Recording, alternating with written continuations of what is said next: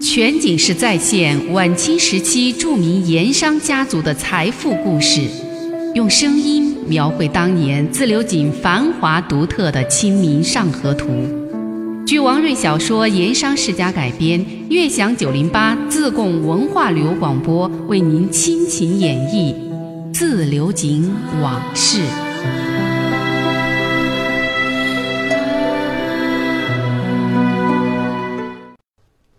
穆师爷带队成功打掉水利局，没有趁势收兵，带着一点私心再去打砸东岳庙票离局，这是他的第一个失误。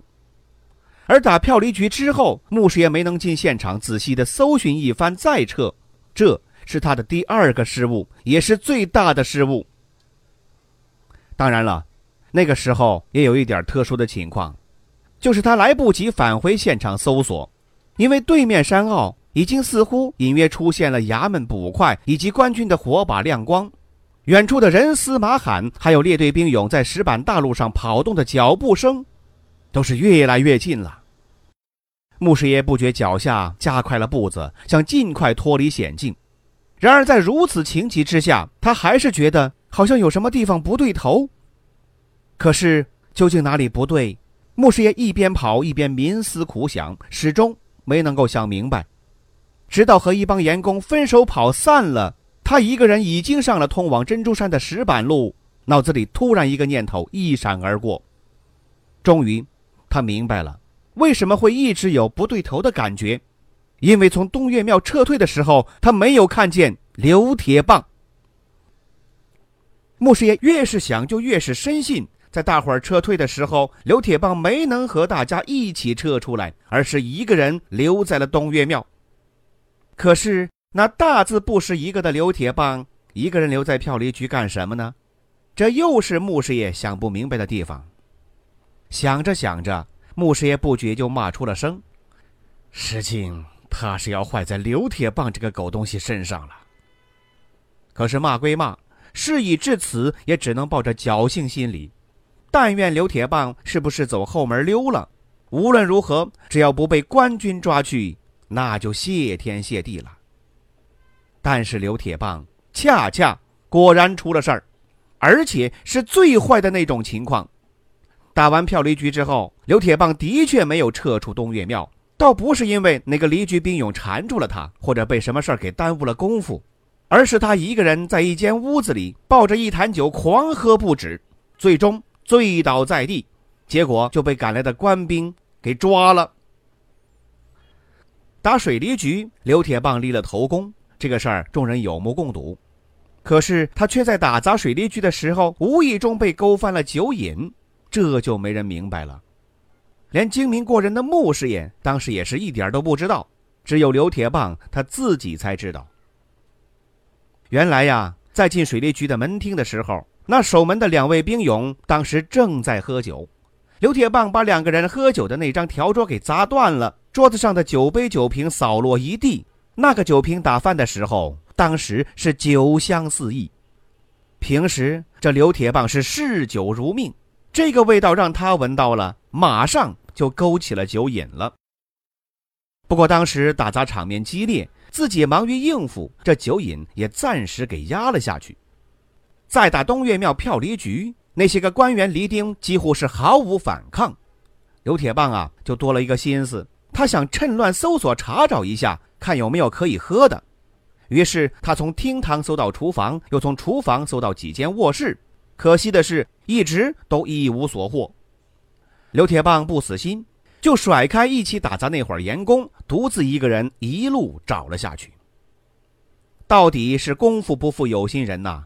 刘铁棒终于在一间屋子内室的大床底下发现了一个黑罐子一样的物件儿他用棒子伸进床底下，轻轻试了试，那东西发出沉闷的瓦罐声响，听起来应该是一个装酒的酒坛子。刘铁棒很兴奋，爬下身子想把罐子取出来，谁知那家伙纹丝儿不动。刘铁棒来了劲儿了，索性站起身来，用力把大床给移开。这才发现这罐子有一半埋在地下，怪不得取不出来。原来呀，这是民间懂行的储存酒的一个好办法，把酒坛子封好以后，半埋在地下，好取地气。刘铁棒虽说嗜酒如命，却不知道这一点。刘铁棒把那罐子是左看右看，好一番仔细打量。这是一个广口大肚的土陶罐，既结实又装货。罐口用蜡纸封严了，周边还有一圈红泥，正是当年封酒坛的传统规矩。刘铁棒高兴坏了，知道坛子里一定是好酒，就顾不上外边还在喊打喊砸，抬手就端起那根烧盐棒，一下子戳破了封口，果然是满满的一坛好酒，而且和平时所喝的、所见过的酒都不一样。颜色深红，香气扑鼻。刘铁棒也不多想，丢开大棒，从屋子里找到一个茶盅，就伸进坛口，满满舀出了一杯。先是滋溜尝了那么一口，把他高兴的眯缝着眼睛，连声赞道：“好酒，好酒！”然后就一扬脖，咚咚咚，一饮而尽。刘铁棒平时好酒，几乎是天天痛饮。可是家境不好，口袋里银子不多，只能喝市面上价格低廉的当地产的劣质酒，哪里喝过如此口感纯正、味道醇厚、入口之后回味悠长的美酒佳酿？刘铁棒心里想啊，怕是今生今世再也难见如此美酒了，机会难得。尽管外面喊声打砸声不绝于耳，他也知道此番事大，此处是险地，不能久留。但是刘铁棒还是忍不住，又往坛子里左一杯右一杯，都是满杯呀。他心里不停地对自己说：“别忙，再喝一盅就走。”就这样，刘铁棒完全管不住自己，都只说再喝一盅就走，却是一杯接一杯从坛子里舀出酒来，灌进自己的喉咙。直到外面打砸之声渐渐平息了，他也明白应该起身撤了。却还是管不住自己不喝，直到最后酒性发作，醉卧其中。全景式再现晚清时期著名盐商家族的财富故事，用声音描绘当年自流井繁华独特的《清明上河图》。据王瑞小说《盐商世家》改编，悦享九零八自贡文化旅游广播为您倾情演绎。自流井往事。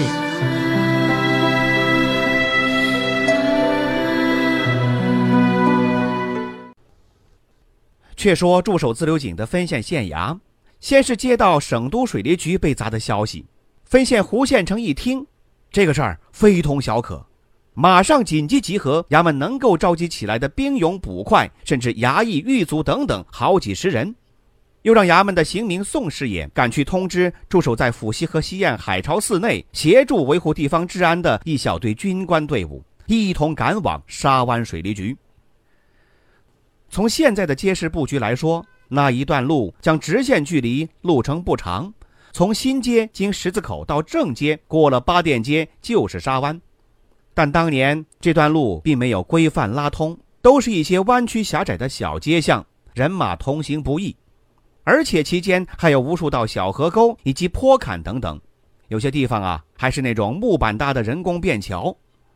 此外，街市两端还设有夜间防盗的木栅子，所以这数十人的官兵队伍经过这段路还是费了不少功夫。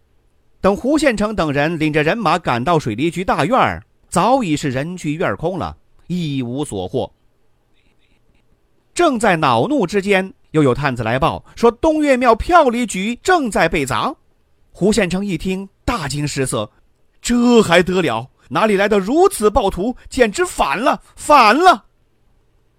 于是留下几个捕快衙差清理勘察水利局现场，自己赶紧重新集合人马，亲自带队直扑东岳庙。那票离局情况同样是触目惊心，衙内所有的器物被砸得稀烂，杯盘满地，也是人走楼空。看不到一个闹事者的身影，胡县城给气得七窍生烟，站在大院里对着迟来的分县衙役捕头跺着脚的骂。要知道，当年自流井的官府机构，除了分县衙门之外，就只有这水利局、票厘局两家，两家机构都是省里派驻下来的，事关朝廷的盐税厘金，重要性自不待言。两个离局同时被砸。他地方官如何向州县上司及省督交代？正在胡县城望手下人跺脚发怒之时，突然听到庙里有兵丁齐声发喊，说是抓到了一名盗贼。胡县城赶过去一看，正是醉卧在地、人事不省的刘铁棒。这个醉汉的身旁还有一根写着“造名”的抬盐棒，可谓是人赃俱获。胡县城这才转怒为喜，喝令拿下，带回衙门细细审问。全景式再现晚清时期著名盐商家族的财富故事，用声音描绘当年自流井繁华独特的《清明上河图》。据王瑞小说《盐商世家》改编，悦享九零八自贡文化旅游广播为您倾情演绎《自流井往事》。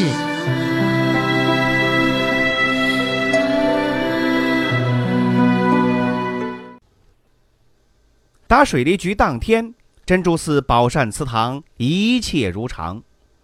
王朗云一般都起身很早，这是他多年养成的习惯。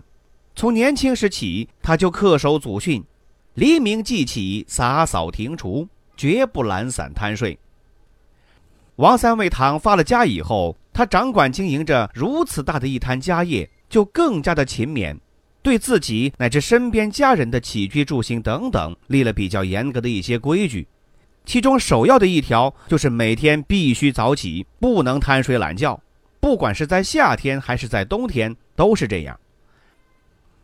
每天起了床以后，王朗云会照例坐在床前窗边的椅子上，面壁静坐一会儿，两眼微闭，调匀呼吸，专守意念，就像是庙里头高僧打坐一般。大概二十来分钟。这在王朗云来说有两大好处，既是养神，又是清心。静坐的时候可以平心静气地想一些事情。圣人所说的守身自省，大概就是这么个意思。最后会把当天应该做的事儿也细细的想一次，什么是该办的，什么是要及时处理的，该做决断的，通通都想过。这样啊。自己心里头也就大致有数了，在白天处理起来也就更加的得心应手。因此，每天在早起静坐之后，王朗云总是显得精气神十足、胸有成竹的样子。早起面壁打坐之后，接下来就是拜祭祖宗，这得在洗漱一番之后，衣冠整齐，面容洁净，来到堂屋里供奉着的祖宗牌位前焚香而拜。这也是每天早上的必修课，不仅是自己要拜，他还立了规矩，家族中的人都得拜，否则就是对祖宗不敬。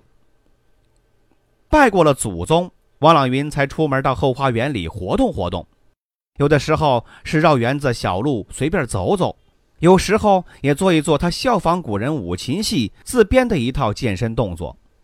如果是遇到侄子王驼在园子空地上习武操练拳脚。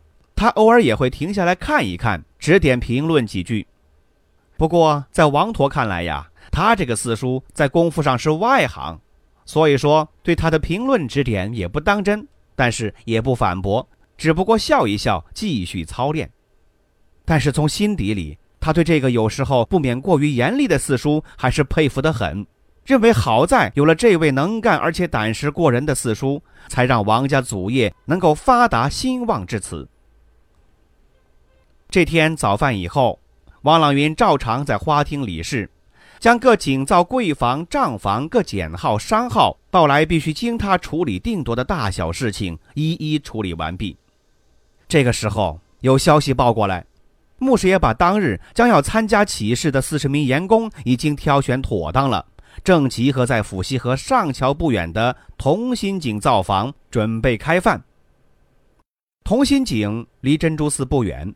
王朗云叫人马上传话给带队的穆师爷，让这些人午饭尽量吃饱，养精蓄锐。午饭以后，王朗云照往常习惯小睡了一会儿。下午没有什么特别的事情要处理，他就在花厅里喝茶抽烟，和平常一样安闲沉着。这期间，他已经先后安排了三批探子，在沙湾水利局以及分县衙门一带观察动静。有什么消息，随时回珍珠寺祠堂禀报。到天黑后不久，就得到预先布置在沙湾望风的探子上山回报，沙湾水利局被打砸一空，穆师爷已经带队撤了。王朗云心中一块石头落地，端起白银水烟袋，接过旁边小丫头递过来的纸捻儿，微微的眯缝着眼，很舒服的抽了一口，吐出烟气，嘴里才轻轻的说了几个字：“天意如此。”说完，放下烟袋，走到堂屋正中供奉的祖宗牌位前，整整衣衫，躬身三拜，一边拜一边心里头念叨。列祖列宗在上，祖宗显灵，保我王三位堂基业。拜过之后，他又对着祖宗牌位立誓：有我王朗云在世一天，乃倾全力保王三位堂基业家产不败，永世兴旺繁荣。拜完祖宗牌位，落座于宽大楠木太师椅上的王朗云。才很舒心地拿起丫鬟递过来的青花细瓷茶杯，不过，当他揭开茶碗，刚喝了一口，门外又有第二波探子来报，东岳庙票离局也被打砸一空，穆师爷带一帮人等已安全撤离。这次，王朗云先是一愣，心说：怎么连票离局也打了？不多一会儿。穆师爷风尘仆仆返回祠堂，一脸的劳累紧张。王朗云赶紧把他叫进密室，问他详细的经过。穆师爷自然是一五一十的详细的汇报经过情形，不过他却没说撤退时没有见到刘铁棒的那份内心的担忧。想起穆师爷还没有吃晚饭，王朗云出门吩咐下去，让小厨房准备丰盛的夜餐，亲自来陪穆师爷进餐。在吃饭的时候，王朗云发现穆师爷好像似乎是有什么话想说但没说。追问之下，穆师爷才终于说起东岳庙打票离局，自己对刘铁棒似乎没有归来的那份担忧。撤走的时候，你没清点人数？王朗云问道。穆师爷如实回答说：“打沙湾水利局走的时候点过人数，再打东岳庙票离局。”因为事急来不及清点，只问了问还有人没有，说是没有就撤了。说话间，已有探子来报，刘铁棒被官兵抓获，已经押回了分县衙门。穆师爷一听，果然被刘铁棒坏了事，心里觉得很不安。全景式再现晚清时期著名盐商家族的财富故事，用声音。描绘当年自流井繁华独特的《清明上河图》，据王瑞小说《盐商世家》改编，悦享九零八自贡文化旅游广播为您倾情演绎《自流井往事》。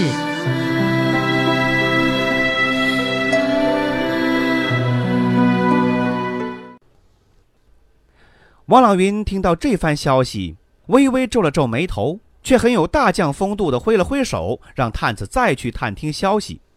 回过头安慰似的对穆师爷说：“单是一个刘铁棒，尚不足以搅乱大局。今日里辛苦了，师爷先下去安心歇息。如何应变，容我细细考虑再说。”想了想，他又对穆师爷说：“今晚恐怕还有事要做商议，师爷你也别回家了，就在祠堂客房住下，说不定。”有些事儿还要与师爷商量。穆师爷退下之后，王朗云捧起水烟袋，似乎要抽烟，但是又没抽，就那么看着手里的纸捻子慢慢的燃尽，可是那烟却始终没抽，还是一个人深思出神儿。然后他又放下铜烟袋，一个人在屋子里转着圈子，脚步是先慢后急。还没走上几圈，又有探子来报。分县衙门果然是连夜开审，已经对刘铁棒动刑开打了。听到这最新消息，王朗云脚下的步子越走越急，急走了几圈，脚步逐渐放慢，这才向身边人发话，把穆师爷请来。回客房休息的穆师爷其实也没睡，出了这么大的事儿，怎么睡得着？只是在客房坐着喝茶。他估计东家王朗云可能还会叫他，所以听到上方来叫，马上他就过去了。这个时候，王朗云已经坐回了自己的太师椅，正捧着烟袋沉思不语。见穆师爷进来，他招呼穆师爷在身边椅子上坐下。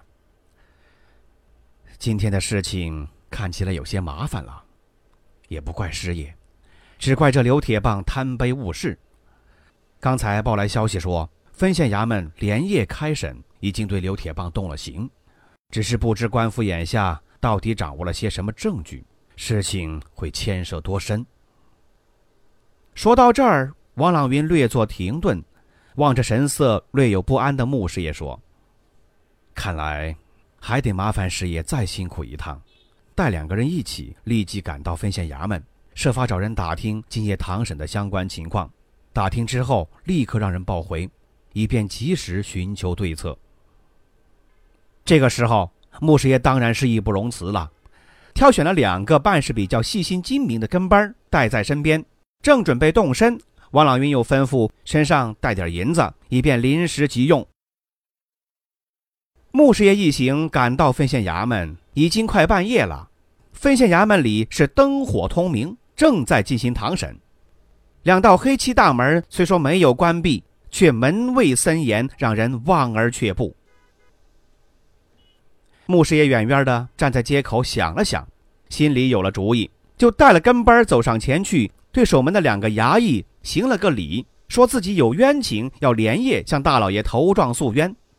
其中一个门卫喝道：“大老爷正在问案，哪有功夫受案？还不赶快退下！”穆师爷不急不恼，从身边摸出两个二两重的银锭，悄悄递了过去，低声说道：“麻烦差爷辛苦一趟，找衙门刑名宋师爷出来一趟，我是他亲戚，有事相告。”见有银子可得，两个衙差态度大变。两人商议了一番，其中一个人就进了衙门。不一会儿，那刑名宋师爷果然就跟他一块出来了。穆师爷把宋师爷叫到一边，随手送上二十两银子，低声扶耳几句。宋师爷也不推让，收下了银子，就把堂审的情况说了个仔细。据宋师爷说，堂前审问严刑之下。刘铁棒虽所知不多，但已经供出此番砸打水利局是王四大人严老太爷喊打的。说到这儿，宋师爷意味深长地看了穆师爷一眼，又说：“刘铁棒还供出带队的正是穆师爷，只是还没说出名字。”穆师爷赶快拱拱手，还望老哥多多关照，王四大人那里自有重谢。宋师爷一笑：“自然会有关照。”日后可别忘了请兄弟喝杯茶。哎，喝茶喝酒都包在小弟身上。王四大人什么时候亏待过您？宋师爷听了，只是点点头，不再说什么。想了一想，又透露说：“刘铁棒所带写有‘永兴井’字样的挑水扁担已被分县缴获，作为重要物证归了案。”宋师爷说过这些，称堂上还有事儿，就急匆匆要返回衙门。穆师爷再三道谢，又交代说：“如果有重要消息，望随时通报。自己在旁边客店开一个房，待在那里，随时可以找。”穆师爷当即安排一名跟班赶回珍珠寺，把这些情况及时禀报王朗云。自己果真带上另外一名跟班，在分县衙门街对面一家客店开了个房，作为落脚之处。那客房在二楼，正对分县衙门。衙门各色人等的进出动静，从窗户上一望可知。穆师爷安下身以后，让跟班守在窗前，仔细打望衙门大门前后的情况，以便随时掌握分县衙门审案的动静。那么，衙门里大堂上胡县城审案的情况到底如何呢？我们下回再说。